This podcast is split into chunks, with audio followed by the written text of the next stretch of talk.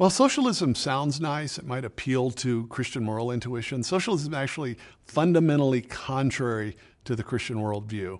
Obviously, the Bible is not an economics textbook, but if you look at the Bible, look at the Ten Commandments, for instance. Two of the Ten Commandments presuppose the right and the existence of private property.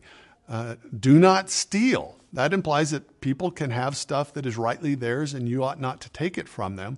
And do not covet. That means that people might have stuff that's rightly theirs and that you ought not want. You shouldn't begrudge them the fact that they have those things. That presupposes this idea of private property. If you actually look at the way private property works, the importance of it, uh, culturally and historically, societies and governments that respect the right of people, individuals, families to own property those are the countries in which people tend to flourish. They're the countries that tend to reach, bring large numbers of people out of absolute poverty. It's, there's a tight connection between respect for private property on the one hand and human flourishing on the other. Socialism, by definition, means the abolition of private property. So whether you're just looking at this uh, as a person concerned about humanity or looking at it as a Christian, you ought to realize that socialism, as it's actually defined, and as it's actually practiced historically is fundamentally contrary to Christian thought.